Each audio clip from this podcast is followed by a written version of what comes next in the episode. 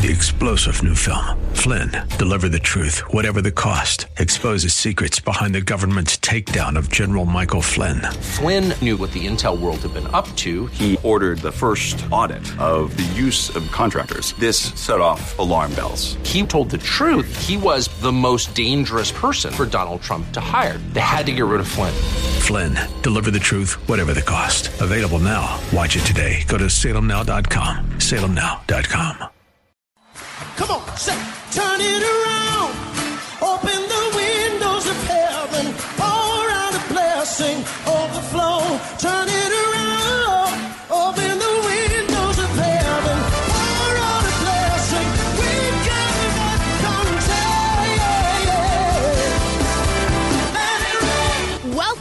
Beyond the Veil, a ministry of Dayspring Chapel. Arise, shine, and excel. Located at 1628 Hyde Park Ave in Hyde Park, Massachusetts. As Luke chapter 1, verse 78 and 79 tells us, according to the tender mercy of our God, whereby the day spring from on high has visited us to give light to them that sit in darkness and in the shadow of death to guide our feet in the path of peace. Now let's listen in to today's message from Pastor David Oluwadara. Prayer is an offering made to God, a desirable and pleasing present to God. Prayer as a sacrifice given to God is meant to be accepted by God. You want God to accept your prayer, to accept that sacrifice. Man, as the giver of the gifts, wants his gift, his prayer, to be accepted. Not every sacrifice of prayer is accepted by God. Not every sacrifice of prayer is accepted by God.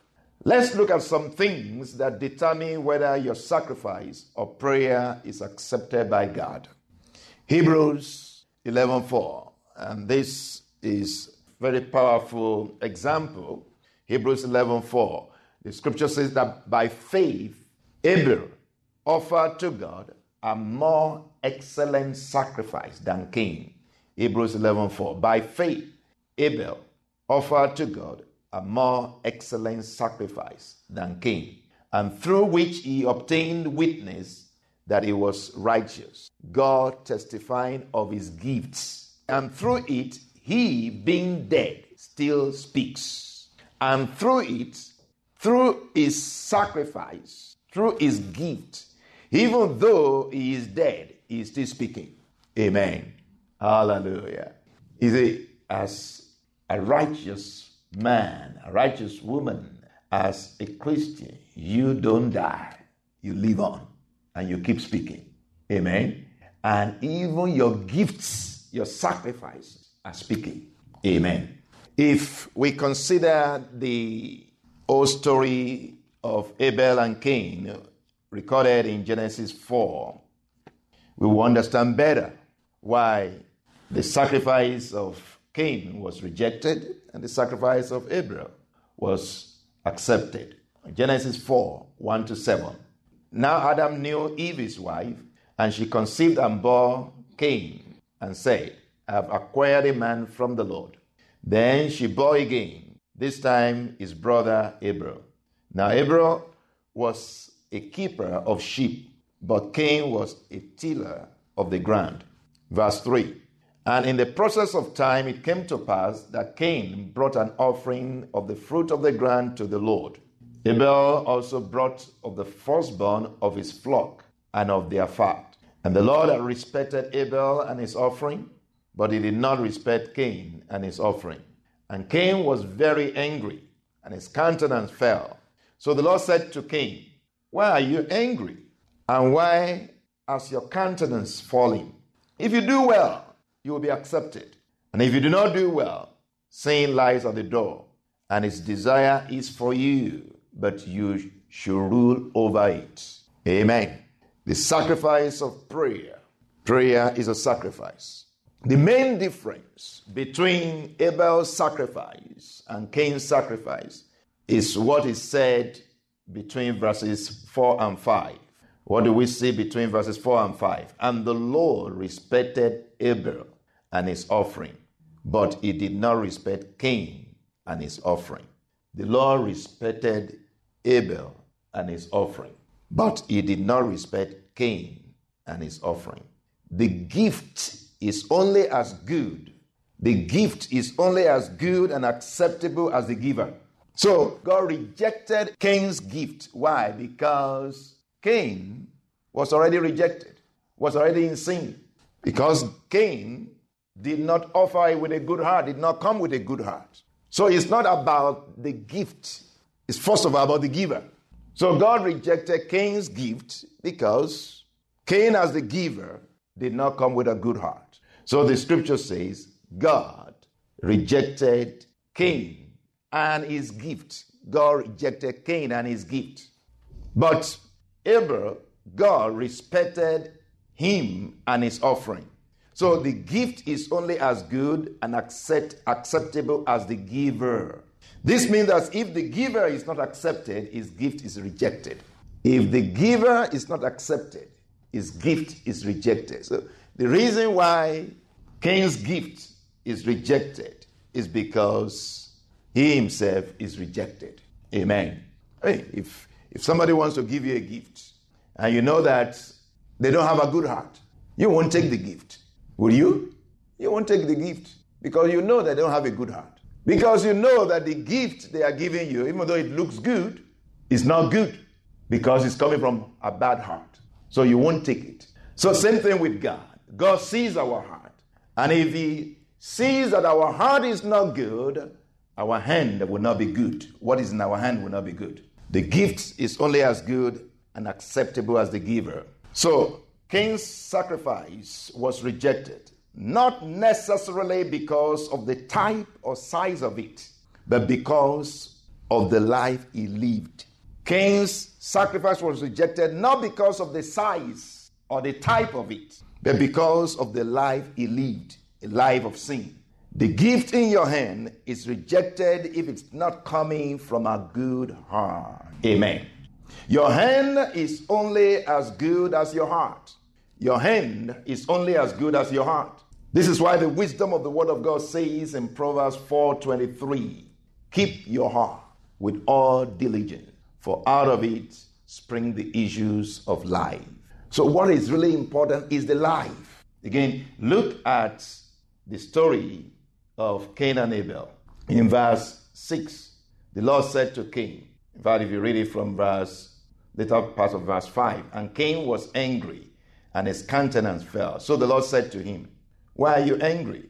And why has your countenance falling? If you do well, will you not be accepted? Meaning, he's not been doing well. He's not doing well. Why is he not doing well? Sin lies at the door. Meaning, sin is in your life and its desire is for you. Its desire is to kill you. But it, the Lord says, you should rule over it. You should rule over sin. Amen. So even from that time, the Lord already declared, you can rule over sin. Sin does not have to have dominion over you. And we know in the New Testament that the scripture says Jesus has delivered us from the power of sin. Says, sin shall not have dominion over you. Amen. So we see that Cain was not living well, was not living righteous. So his gift was not accepted. Again, Proverbs 4:23 says to us, "Keep your heart with all diligence, for out of it are the issues of life. Out of your heart comes everything. So even your gift comes from your heart. So the gift of Cain came from where? From his heart. So when he offered his gift, you can see what he offered. What did he offer? The scripture says in uh, verse 3 Cain brought an offering of the fruit of the ground to the Lord.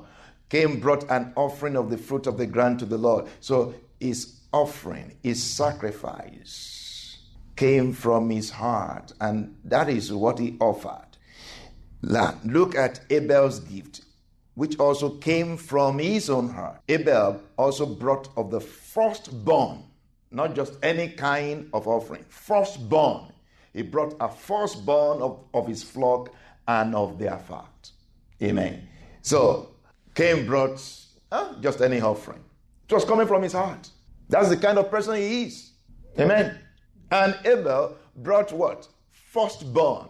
And not just any kind of animal, a fatty one, a big one, a good sized one. Again, came from his heart.